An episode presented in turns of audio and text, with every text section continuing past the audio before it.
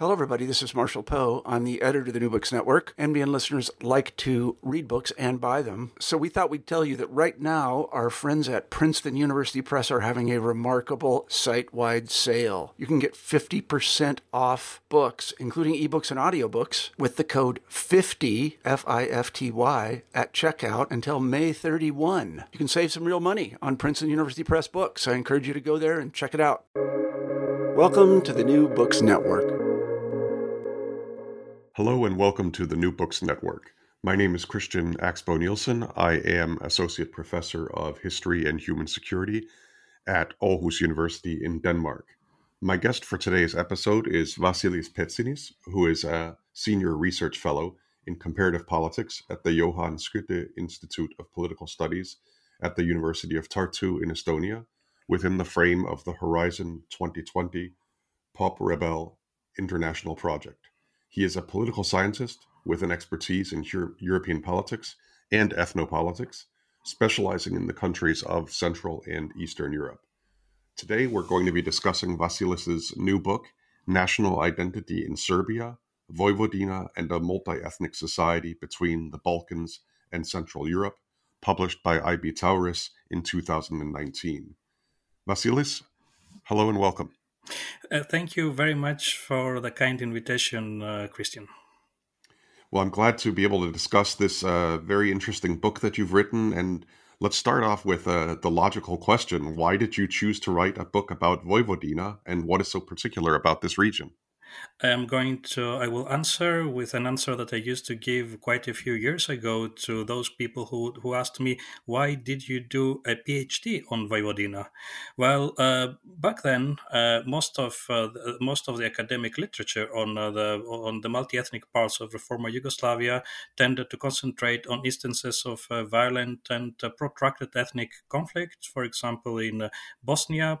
Croatia, Kosovo. So I decided to, to write about uh, a part of the former multi ethnic, richly diverse part of the former Yugoslavia where there was uh, very little conflict during the turbulent 1990s, and there have been very uh, and the intensity of interethnic conflict has been uh, uh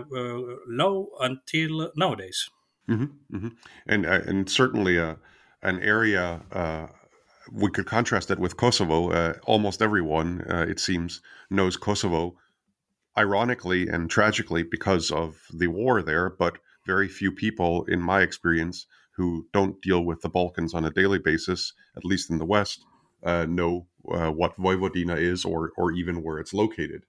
Uh, so, go ahead. Yes, certainly, and this is uh, uh, I don't uh, want to boast here, but this is the only the first uh, concise uh, uh, political political history of Vojvodina written in the English language. Exactly, and I think that's what makes it, or one of the elements which makes it a, a, a very interesting book. Now, tell us a bit about the sources you used in compiling your research for this book. Uh, when it comes to my sources, uh, part of uh, the uh, the main component of my sources are from uh, my time, the, the, time of my PhD research in uh, Vojvodina. I conducted in Novi Sad. I also conducted research in Belgrade, but also in other parts of Vojvodina, in Sombor, in Apatin, in Subotica, Senta, Ada, and they're basically some of them are local. the main chunk are locally available, locally available available sources. For example, uh, certain uh, uh empirical empirical uh, studies on uh, the ethnopolitical uh, realities of Vojvodina from a historical, political, and geographic and sociological perspective. Quite a few of them I accessed from the departments of sociology and and geography at the University of Novi Sad. Also, a huge chunk of them, especially when it comes to archival research for the historical background at Matica Srpska, the, the Matica Srpska library at uh, in Novi Sad, and also uh, quite a few sources from uh, local NGOs uh, focusing on media, on uh, media, for example, the Novi Sad School of Journalism. Then uh, also the question of refugees and management of ethnic relations, such as the Center for Regionalism, and the, of course the humanitarian center, the humanitarian center for integration and tolerance, an NGO that focuses on refugee questions in the former in uh, Vojvodina, including the first wave of refugees from uh, the wars in Bosnia and uh, Croatia, and also the latest wave of refugees from the Middle East who, who crossed. Who, some of them are are, are, are, are based in Vojvodina, others are there on a cross on a transit basis. And of course, I also conducted a series of interviews in different stages. Some of them during my postdoc my, my doctoral uh, uh, as part of my PhD research, others uh, during my time as a postdoctoral researcher, and quite a few of them more recently during my research as a Marie Curie experienced researcher in in Serbia and Vojvodina. And I interviewed various political representatives for the mainstream parties, ethnic minority parties, journalists, academics, uh, uh, people from the NGO sector, uh, then ordinary people, and and and uh, this is this were pretty much my uh, uh, most the most important and locally available sources for this research for this book. Mm-hmm. Now, as you say already, there is a, a significant section in the beginning of your book where you trace uh, over several hundred years the particular regional history of Vojvodina. For the purposes of this interview, uh, we're going to focus on the period uh, from the Second World War and until the present day. And you note, which is uh, also one of the interesting aspects of Vojvodina, that in addition to its inherent, very heterogeneous uh, and diverse uh, ethnic population, uh, there has also been uh, a history of migration, uh, both organized and spontaneous, uh, in uh, the region to Vojvodina from other parts uh, of the region. Now, uh, after the Second World War, the Yugoslav government, uh, that is the government of Socialist Yugoslavia, organized one of these waves, the arrival of a large number of settlers to Vojvodina from other parts of Yugoslavia. Where did these people come from? Who were they? And how did their arrival affect Vojvodina? Uh, these people largely came from war-ravaged parts of uh, uh, from the western part of the former Yugoslavia, mostly uh, Bosnia, parts of Bosnia, then the region of Krajina or Inner Dalmatia in Croatia, then parts of Inner Montenegro as well, and the, quite a few of them they were also they belonged to they were partisan families who had lost their, their their land was destroyed or their or they had lost members of their uh, family in the partisan struggle, and so they they were uh, they they uh, were settled in different parts of the of, Vojvodina, and as quite a few people may know, quite a few of them they took over the the houses and properties of the ethnic German minority, especially in the Banat region, who had to leave after who had to leave after the uh, after the defeat of uh, of the Axis between uh, uh, uh between the end of uh, 1942 and 1940, later especially 1943, and well, it was this um, their integration, long-term integration, was in the at least in the early stages was rather problematic because quite a few of them could not adapt to the new geographic as well as uh, social circumstances in uh, so- socio-cultural circumstances in Vojvodina. Then quite a few of them could not, as it also happened with the colonists who came after this, the First World War and interwar uh, Vojvodina. They, could, they, they, did, they couldn't exactly take over. Uh, uh, uh, they introduced, for example, some different agricultural methods in comparison to those that were used before in the past by the the ethnic German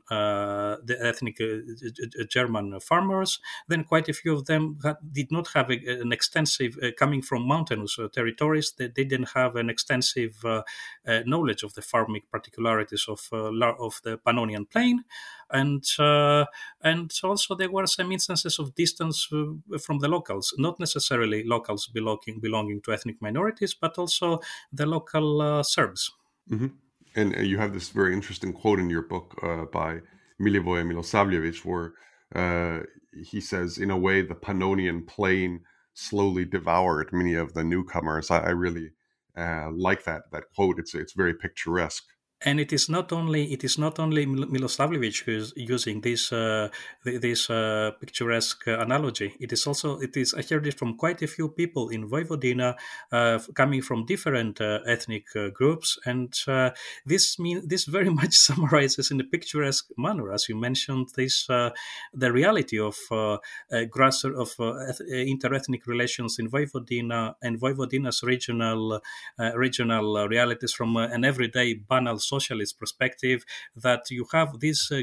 these diverse ethnic groups who settled in Vojvodina as part of different migrations through time, but in the in the end they tend to ident- they, they develop a local a local uh, even unconsciously a local uh, a regional uh, a strong regional uh, identity or or, if, or if not regional identity a strong uh, attachment to the regional to the regional specificities of Vojvodina while at the same time still maintaining their groupness, their group particularities. In other words, something uh, uh, different from the case of, say, the U.S. melting pot. And this is something which is uh, mentioned in the in one of the uh, I think it is uh, in, in one of the chapters in in the book. Mm-hmm. you have a, also a quote here by the late 1960s, Vojvodina was the Yugoslav region where intergroup relations were more positive than in any other ethnically diverse part of the country. Why was that the case? Uh, this was the case, actually. Well, I don't want to sound as an ex- essentialist, but uh, also in terms of this, uh, of one should not overlook this uh, longer uh, record of uh, of positive intergroup Uh, intercommunal relations among populations with different ethnic origins uh, uh, who, who, are living in a rich in a rich uh, uh, in agriculturally rich part of the for, part of the former Yugoslavia. But the most important part was played by the formal the formal and institutional structures of socialization between people between individuals coming from different ethnic groups, also local Serbs and Serbs who came from uh, the so-called uh, uh, colonies and within the self-management organizations and also the other the, the other institutional structures of the of the Yugoslav state at that time this is where very much where this any kind of ethnocultural uh, ethnocultural uh, ethnocultural differences or friction or uh, or suspiciousness was uh, allevi- was alleviated. And also especially from uh, the late I would say 96s onwards uh, when also there was the ethnic for example the ethnic Hungarians of Vojvodina in particular or the ethnic Croats they were not not even indirectly seen, uh, they were not even indirectly associated with uh, the uh, with the Wehrmacht occupation in uh, the region. Mm-hmm, mm-hmm. Now, the fact uh, that I just alluded to uh, from that quote in your book about inter-ethnic relations being more positive in Vojvodina than elsewhere in Yugoslavia at the time. This, in your book, stems from an opinion poll regarding interethnic relations in Yugoslavia from uh, and you have one from 1964 were there many such polls conducted? And i know that some listeners will be very hesitant or maybe even suspicious regarding opinion polls in uh, yugoslavia at the time. So i'm interested both in hearing uh, whether this was a one off or whether you know that there were many such opinion polls conducted and what your own kind of view is about the reliability of such polls. Uh, I, I, con, I consulted quite a few opinion polls, but I think that the ones that I used in my, the ones that I used in the book they were the most uh, comprehensive, the more the most comprehensive ones. And of course, uh, there is a good reason to be there is a good reason to be skeptical about uh, the results of this uh, opinion, this public state sponsored by public service at that time. but comparing comparing also the the answer answers uh, uh, that were given by the polled samples uh, in Vojvodina, not only in uh, uh in uh, uh, in urban centers, uh, but also in the countryside. Uh, I can recall that there was this that if you compare with the cases of Bosnia, for instance, that the levels of the, the, levels of of these positive answers in urban centers of Vojvodina and urban centers in Bosnia. They're f- very much comparable, but one could notice uh, a greater in this in this opinion polls uh, would notice a greater uh, tendency towards an ethnic introversion, inverted commas, in the more rural parts of Bosnia, whereas in the case of Vojvodina, there was not, not a clear differentiation between uh, uh, this openness, this more interethnic openness in urban centers and in the and in rural areas. Uh, of course, I do have as a disclaimer here, and uh, that uh, as a disclaimer that uh, back then they may not have been so very reliable. These findings may not have been very reliable, as everyone would try to appear to appear as to, to, to demonstrate uh, tolerance uh, and a more a more interethnic, more internationalist profile. But I think that that still, judging from the material that I have, because I could not find, and also um, in, in, in, interviews that I, I, took with sociologists at the University of uh, Novi Sad, and I think that is also mentioned in my book, uh, uh that uh, still there was this uh, pattern of greater openness both in urban and rural areas, which is also is rather specific of Vojvodina and perhaps history also in Croatia. But uh, I didn't, and unfortunately, I didn't have the time to expand further from a more comparative uh, perspective with, say, Bosnia uh, in uh, this uh, or Kosovo in this uh, book. Mm-hmm. Now, moving to the legal, constitutional, administrative side of matters, and away from the opinion polls. Yugoslavia, of course, had six socialist republics, one of which was Serbia. And within Serbia, there were two provinces Kosovo in the south and Vojvodina in the north. With the 1974 constitution, the last of its kind in Yugoslavia, and uh, I always underline the longest constitution in the world at the time, uh, Vojvodina and Kosovo both received a lot more jurisdiction, a lot more autonomy, uh, and uh, in some ways were almost elevated to the level of uh, a republic. Uh, this, of course, was not uh, a development which everyone welcomed in Yugoslavia. So, how did the 1974 constitution affect interethnic relations within Vojvodina as well as Vojvodina's status within Yugoslavia? I think that not only the not only the federal constitution of 1974, which is extensive, one of the most complicated uh, constitutions in uh, in uh, modern history, uh, uh, at least after the Second World War, uh, this was after it was also the the, the constitutional amendments between 1969 and 1971 uh, that uh, enhanced uh, the Vojvodina's uh, status within the republican structures and also the federal structures of uh, Yugoslavia and uh, uh, it is uh, some regarding the management of inter- interethnic relations. Many provisions were many provisions were also included in the in as part of this multi-level structure, multi-level structure in, infrastructure. Many of these provisions for the protection of minority rights were introduced in were also included in the constitution of Vojvodina because Vojvodina did not have a statute. Vojvodina from the during the from the 1970s onwards onwards had a constitution, and uh, therefore there was. Uh, uh, I will simply I will simply mention it using an example uh, by uh, by the late uh, Stevan Pavlowitch, who I think that it is also mentioned, which I also mentioned in the book that by the 1970s there was education at all levels levels provided for for uh, small minorities, even the Ruthins in uh, the Ruthins, uh, rising Rysins in of Vojvodina, whereas at the same time in the according to Pavlowitch, this the provision these provisions were even more extensive than for the ethnic Serbs of the Socialist Republic of Macedonia in their Serbian language. So I think that this is this is one this is one this is one important uh, noteworthy example that there was uh, the possibility for uh, uh, Uh, uh, uh, there was a possibility for education in even this, is it for from kindergarten all the way to university level in even the smallest languages of Vojvodina. There were actually apart from Serbia, Serbian, there were also Hungarian, Romanian, Slovak, and Ruthin or Rusin were the official languages of in the autonomous in the socialist autonomous province of Vojvodina,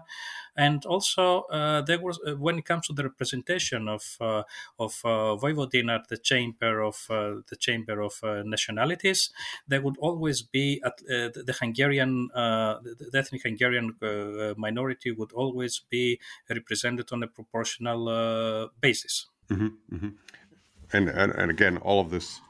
is every bit as complicated as uh, you make it sound. But yeah, I also think that one of the strong points of your book is that you uh, do make it very easy uh, and understandable to uh, follow the general evolution of things, which of course then takes an entirely different direction in the 1980s, which is the, the decade I want to jump to next. You, you state that uh, the deterioration of relations between Serbia and Kosovo, which took place uh, at uh, both at the beginning of the 1980s with the uh, state of emergency that was imposed for a while uh, because of mass demonstrations uh, for autonomy in Kosovo. And then later, with the rise of Serbian leader Slobodan Milosevic and his uh, suspension of Kosovo's autonomy um, and his plans in general for uh, Serbia, uh, what I and others have called Make Serbia Great Again, um, that these moves, this deterioration, inevitably had negative consequences for the status of Vojvodina as well, even though I think we can agree Vojvodina was not the original target of, of Milosevic's uh, focus. Uh, so uh, please explain how, how you see those events. Uh, so it is uh, the focus must be on the 1980s, I suppose, here. Or uh, Yes, well, the 19, what you think of the early, starting from the troubles in Kosovo in 1981 until the end of the 1980s, I don't think that there was any real, that uh, the situation in Kosovo uh, affected in a particularly negative way the state of interethnic relations in uh, Vojvodina during the 1980s in terms of uh, legal provisions as well as the, as the, as the, as, as the uh, states of interethnic uh, uh, multi-ethnic cohabitation on the grassroots level. But uh, during the 19 and I'm, here I'm focusing on the on the, the early part of the, the first half of the 1980s, there was a very the, the position of the uh, of the Vojvodinian leadership, the leadership the leadership of the socialist socialist autonomous province of Vojvodina, their position became rather complicated because on the one hand they had to uh, fend off uh, against the uh,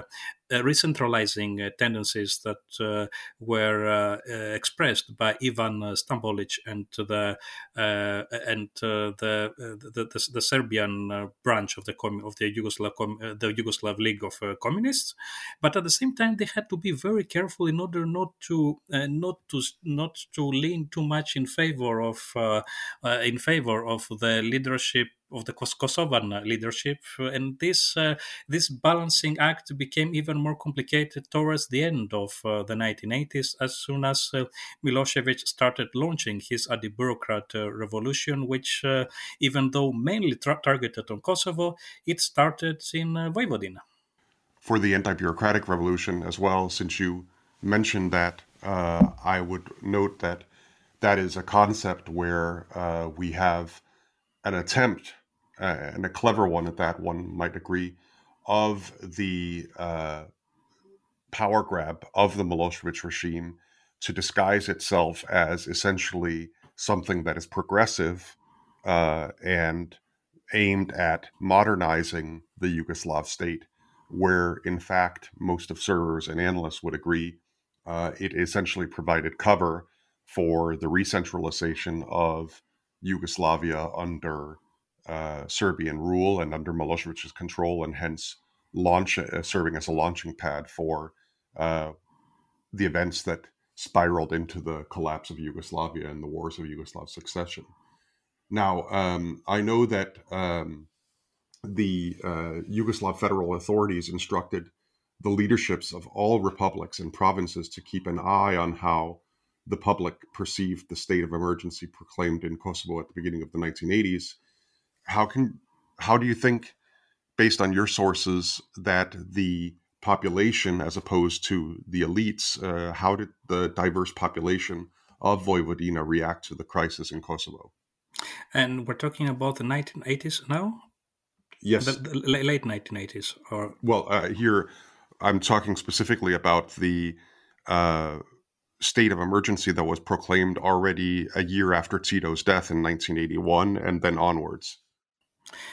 Well, uh, I have to say that during the ni- the early uh, early 1980s uh, and mid 1980s, I wouldn't say that there was. Uh, I, I do, I do, according to my sources, uh, there was not not so much. Uh,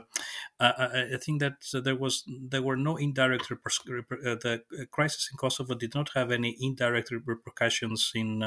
in on Vojvodina, but the these indirect repercussions started becoming more and more visible towards the late 19 uh, towards the late 1980s. After all, uh, quite a few of the of the individual of the people who participated in the anti-bureaucratic revolution uh, happenings in Vojvodina, and especially the so-called yogurt revolution, when the the building of the autonomous province, the the assembly of the autonomous province was repeatedly pelted with yogurt. They were they were Serbs from Kosovo and uh, so uh, I, I would say that uh, this also complicated the situation and by and by that time there was a public um, especially among the serbian majority there was an upheaval uh, on the grassroots level, also uh, on the leadership, uh, uh, uh, on the grassroots level, also on academic level, which is very important when it comes to the to this uh, the Serbia the extra the extra political awake,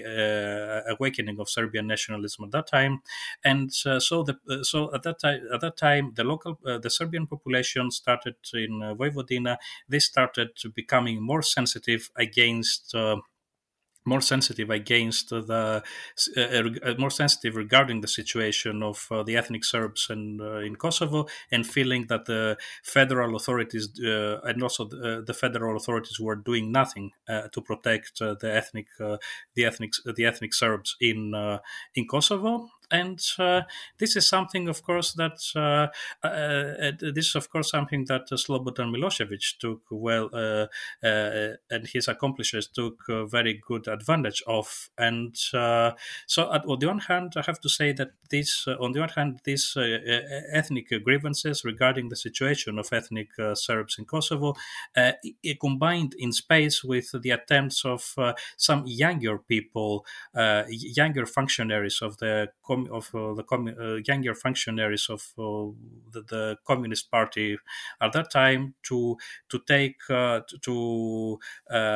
enhance their status uh, vis-a-vis the old uh, partisan generation who are still in charge. So it was very much this uh, this combination that uh, ethnocultural grievances and political ambitions that very much uh, uh, led uh, uh, these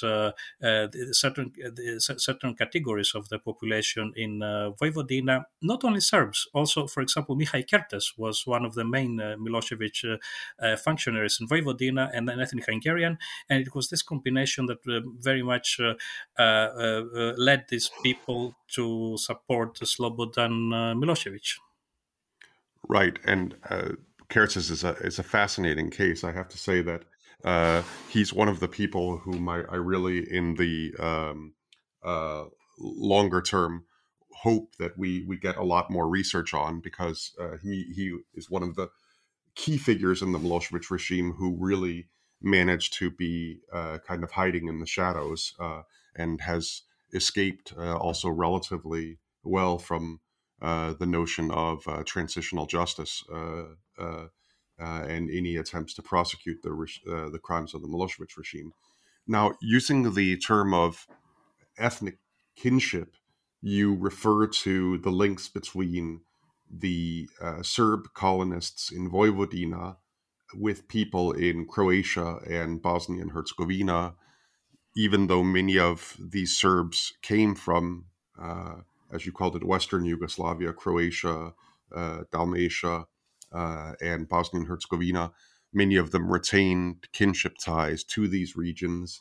And uh, you write that this affected their views of autonomy and federalism. What evidence do you find of this? Well, uh, my evidence, first of all, that uh, uh, uh that Vojvodina during the early '90s had one of the highest mobilization rates for, uh, mobilization rates for the wars in uh, Croatia and uh, later Bosnia, and uh, in the regular as well as the in the regular forces of uh, Bosnian Serb and uh, uh, Bosnian Croat army, but also uh, Bosnian Serb and Croatian Serb army in Krajina, but also in the in irregular units, and. but, but then again, I also have I also have some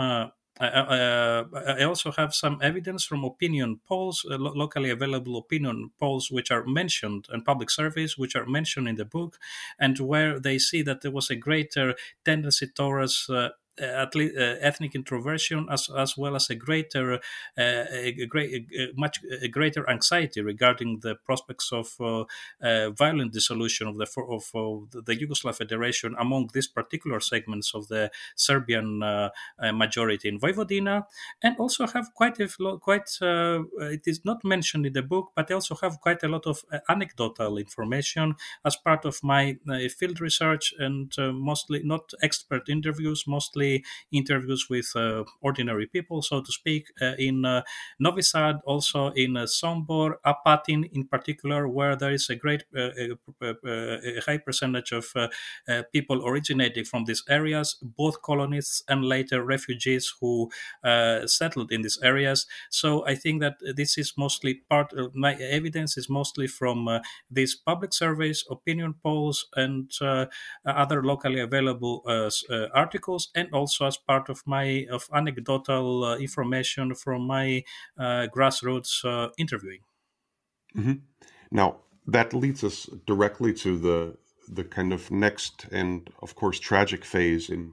in the story of Vojvodina, namely its proximity to the war zones of both Eastern Slavonia in Croatia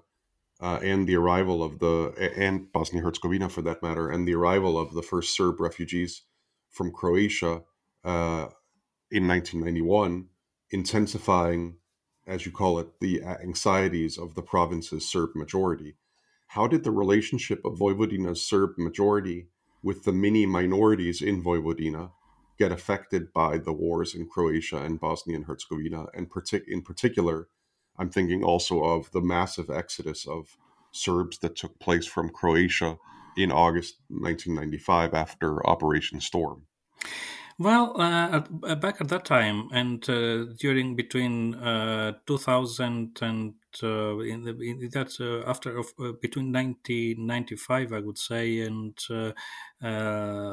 2000 five uh, uh, uh the, the, decade uh, immediately after Operation Storm, uh, the most ethnic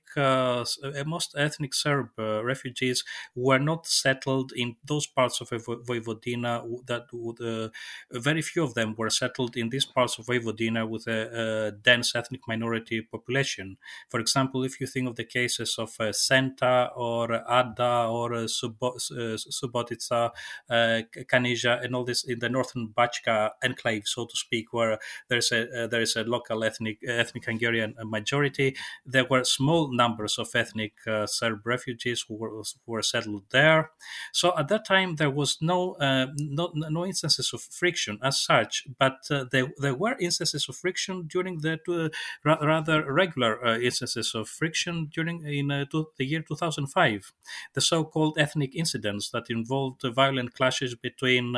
ethnic Serbs Serbs, often refugees, and locals, uh, uh, Hungarians or uh, Croats, especially in the vicinity of Subotica. There were quite a few such cases recorded back then. but these were also they were not only relevant they were not only subject to ethnicity, but very much subject also subject to economic the dire economic uh, situation and competition for scarce uh, job opportunities. But something that I need to mention here is that the the early wave of ethnic Serb refugees who came to Vojvodina not those from uh, the neighboring parts of Eastern Slavonia, but especially those who came from Krajina or from other parts or from parts of Bosnia, they were not uh, exactly welcomed by a certain by a considerable segment of the local Serb population. Uh, they were uh, uh, uh, setting competition uh, for uh, economic competition aside. There were many negative neg- negative prejudices and stereotypes that came up about that resurfaced about them. For example, I could hear people who were complaining that these people, these those those Krajisnici, they smell in inside the buses inside they they, they smell in, in, inside they, they, they, smell badly inside the, the, public transportation buses. And uh, then there was some kind of it is also mentioned in uh, the book that there was some kind of uh,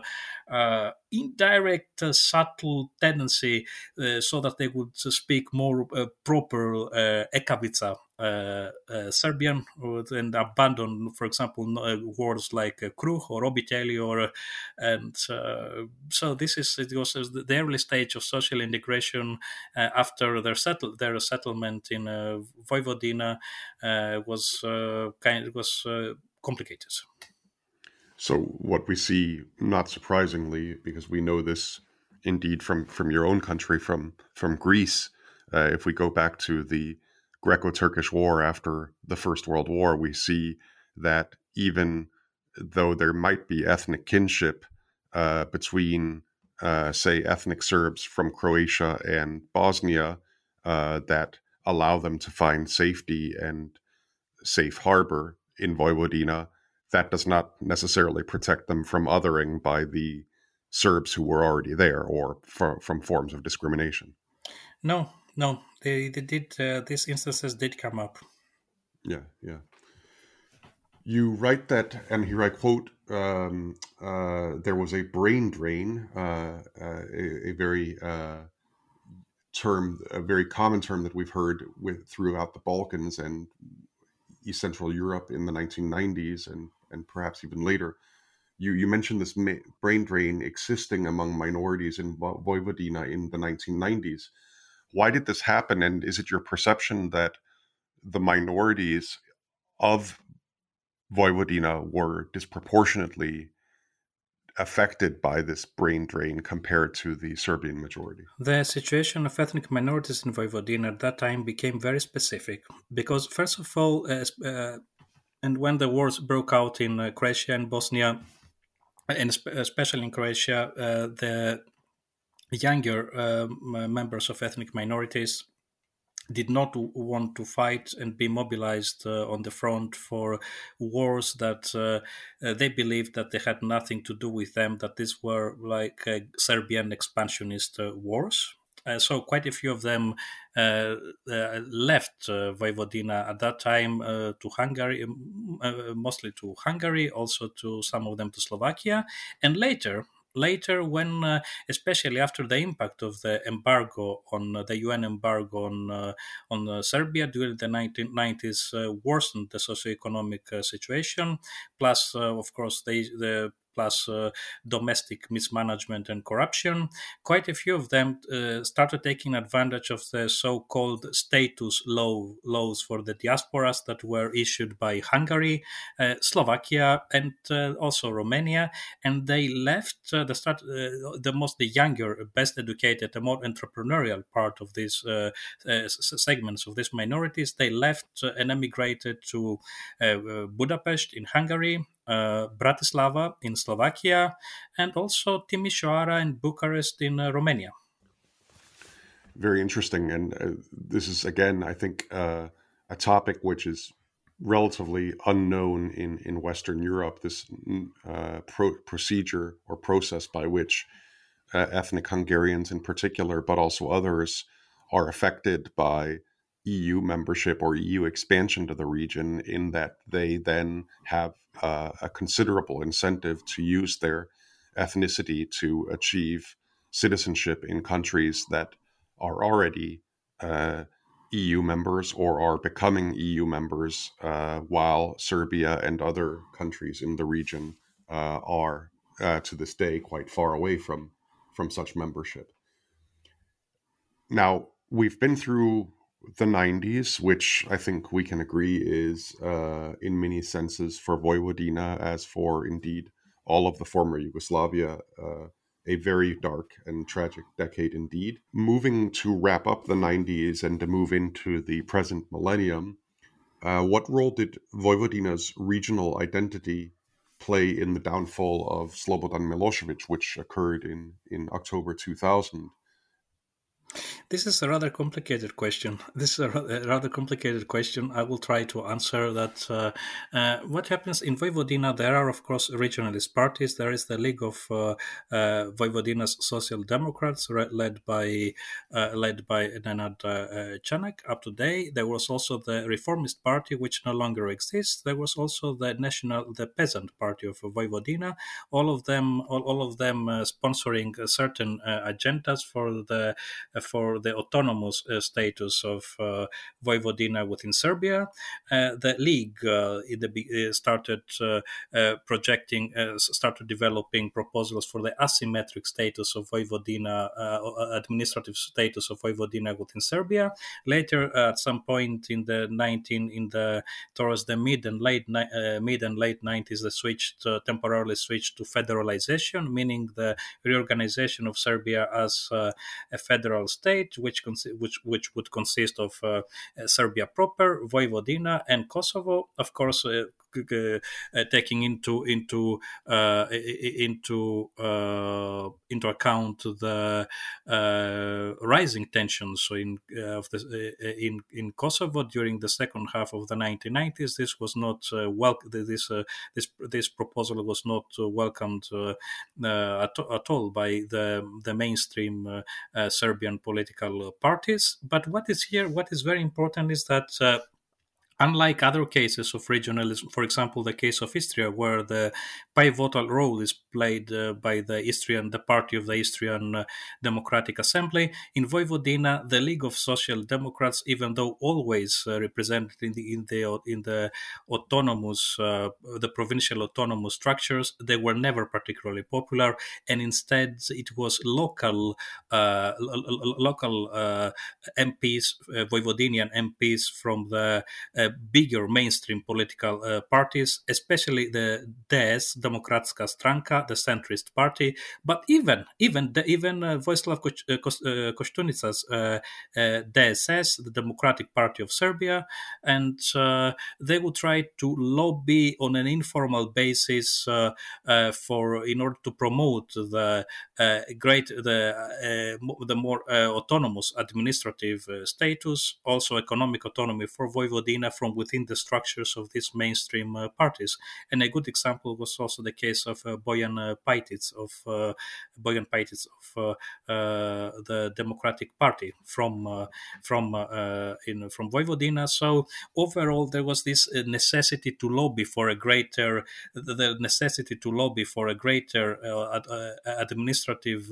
more extensive administrative jurisdictions for a part for a part of Serbia which is agriculturally rich and has all these uh, historical and socio-cultural specificities did help provide uh, did help provide a common ground among these uh, politicians coming from different political parties mm-hmm. Mm-hmm. and uh, moving moving beyond the fall of Milosevic how did these parties then continue to evolve in their politics after he was removed from the scene uh, one of uh, the early, uh, uh one of the precursors, uh, so to speak, of the current statute for Vojvodina was the so-called omnibus uh, omnibus law that was that passed in 2000. I don't remember 2002, if I'm not mistaken, or 2000 two, if I'm not mistaken. And uh, this uh, provided the early, uh, it was an early attempt to, an early attempt to uh, strengthen the regional competencies of uh, Vojvodina, especially when it comes to the management of interethnic relations and also economic, uh, also economic autonomy, and also partially partially the partially judicial autonomy and the ability of uh, the capacity of Vojvodina to pass uh, legal statutes on a regional basis on a provincial basis in accordance with uh, the in accordance with Serbian republican law. And at that time of course uh, there was some kind of uh, there was uh, some a cleavage could be could be not, could be noticeable because on the one hand you had these political forces who were in favor of the restitution of at least partial restitution of, of Vojvodina's autonomous competencies. These were namely the Democratic Party, uh, the League of Vojvodina Social Democrats, and also the uh, also the uh, ethnic the uh, two ethnic Hungarian parties back then: the Alliance for Vojvodina's Hungarians and the Democratic Community of Vojvodina's Hungarians. And on the other hand, there were the more centralist uh, forces, the pro-centralist and nationalist forces. For example, SP, uh, the uh, uh, SPO, the Serbian Renewal Movement, the Serbian Radical Party, and the Serbian Socialist Party, of course, and also the party of DSS, the Democratic Party of Serbia. But here, uh, there were also, uh, uh, if I can mention it here as anecdotal information, in Vojvodina, I met some local MPs of this party who were more positive towards the prospects of partial restitution of Vojvodina's administrative autonomy, especially especially regarding the economic aspects. It's interesting you should mention uh, your your your anecdotal uh, experience here because uh, in my own experience living in uh, uh Novi Sad for for just a month uh, at the end of 2013, I also recall some quite interesting conversations uh, with various people. Some of them just people I have happened to meet on the street, and one of the things that that I remember surprising me at the time was the degree to which uh, some uh, people had absorbed this kind of nearly ontological fear uh, propagated to some extent by various political parties in Serbia about uh, a, an EU plot or plan to remove Vojvodina from uh, Serbia um, as a kind of next step in the dismantlement of Serbia after the declaration of Kosovo's independence in 2008. Did, did you ever run anything into anything like that? Uh, yes, there were nationalist. Uh, nationalist. Uh, uh I, I, have to say that uh, I also came across this nationalist uh, backlash. Also, people, people. but when it comes to DSS, I have to say that the high, the high profile, their high profile members in in Vojvodina between 2000 and 2005, I think they're high profile people. Of course, they would they would subscribe to the subscribe to the official party line, and they would be very kind of very. Uh, defensive when it comes to any when it comes to any questions about Vojvodinian autonomy or even Vojvodinian regional identity. But some lower profile uh, MPs uh, elected on a more local basis outside of Novi Sad, and you, and also also people coming, for example, coming from the areas around Sombor or the more multi-ethnic parts of more multi-ethnic parts of Vojvodina near the borders with Hungary. They could be these ones could be kind of more um, accommodating when it comes to the restitution of uh, certain autonomous com- uh, partial restitution of autonomous competencies for uh, uh for uh, Vojvodina but otherwise, uh, actually, if I can use here an anecdote to give one more anecdotal an anecdotal story, I don't want. I'm, I'm, not. I cannot give out any names, of course. But there were cases. There were the cases when I spoke. I, I interviewed representatives from DSS in Vojvodina and local uh, representatives of the Radical Party. And even though the look, of course, sometimes it can also be a personal, a case of personal idiosyncrasy, but there were some quite a few occasions on which the representatives of the radical party in uh, Vojvodina, even though they would disagree with the concepts of regional identity or even more so Vojvodinian regional uh, uh administrative autonomy, autonomy, still they would be less defensive uh, uh, in their answers in comparison to certain people that I interviewed from high-profile people that I interviewed from DSS in Vojvodina at that time. Mm-hmm. No, that's very interesting. And again, is a is a timely reminder. I think that we need to keep the heterogeneity of these parties uh, in mind as well, uh, the actors within them. And of course, we know that there's also a degree of fluidity. And speaking of party political fluidity, let's end with the biggest one of all in recent memory on the Serbian political landscape. And that is, of course, the establishment in October 2008 of the Serbian Progressive Party, um, thereby splintering the Serbian Radical Party. And we have Tomislav Nikolic and Alexander Vucic, now the president of Serbia, who go and found uh, the Serbian Progressive Party. Um, what I'd like to hear you talk about here at at the end is how uh, the uh, SNS has affected uh, Vojvodina, and uh, one could turn that around and say, how has Vojvodina affected the SNS as well? Um, and in particular, I'm also thinking here of our colleague Srdja Pavlovic's uh, term that he coined a few years ago of uh, stabilitocracy in Serbia and in the region. So, how have politics in Vojvodina evolved uh, since the establishment of the SNS and the solidification of this stabilitocracy? Well, first of all, I didn't know that uh, uh, coined this term stabilitocracy, which I like a lot, I have to say.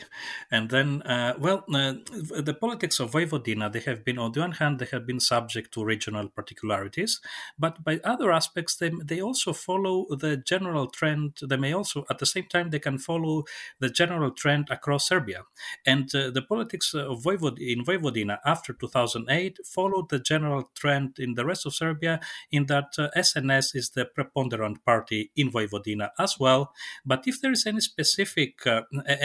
any uh, any spe- some specific dimension, this is uh, the fact that uh, that uh, that the the modus vivendi between the local modus vivendi between the alliance of Hungarians in Vojvodina, which is the the largest uh, ethnic Hungarian party, and SNS, they cooperate very well on a local basis. With uh, and uh, this, in my uh, opinion, this is subject to two aspects, uh, to uh, two factors. The one of them domestic, the other subject to foreign to to foreign to European politics and foreign policy. And start the internal factor is that since 2000, the year 2000, uh, the, this party has had been uh, had been uh, participating in uh, several in a series of coalition governments in uh, Serbia, and so they had the opportunity to promote their their their standpoints for the for uh, the improvement of the minority rights for ethnic for the ethnic Hungarians uh, from within the governing structures. So this made so th- their stress on their on ethno-territorial autonomy gradually became weaker but on the other hand, uh, uh, this also had to do in the uh, it also has to seen through the matrix of the broader improvement of interstate relations between Serbia and uh, Hungary, uh, and uh, namely the, uh, the namely the rapprochement the approachment between um, uh, President Prime Minister Viktor Orban and President Alexander Vucic, especially along the lines of their shared political culture and and uh, patterns of personalized uh, leadership, of course. And what is quite important here is that, as I, as I was told by quite a few members of the alliance of uh, of Vojvodina's Hungarians that I spoke to in in November 2018, the leader of this of this party, the alliance of Hungarians in Vojvodina, Imre Pastor, is said to have been the main person who uh, functioned as uh, operated as a link between uh, uh, President Vucic and and Prime Minister Orban. Now that's very interesting, and and that could lead us into an entirely different discussion about uh, the role of, of Orban in the region, and of course the whole discussion that has taken place within Serbia as well regarding the uh, Orbanization of uh, Serbian politics. But I think for today we will stop here, and I want to uh, thank Vasilis Petsinis uh, for a very interesting discussion regarding his book, which again is called National Identity in Serbia, Vojvodina, and a Multi Ethnic Society Between the Balkans and Central Europe, published in 2019 by IB Tauris. Thank you, Vasilis, for being my guest today. Thank you very much.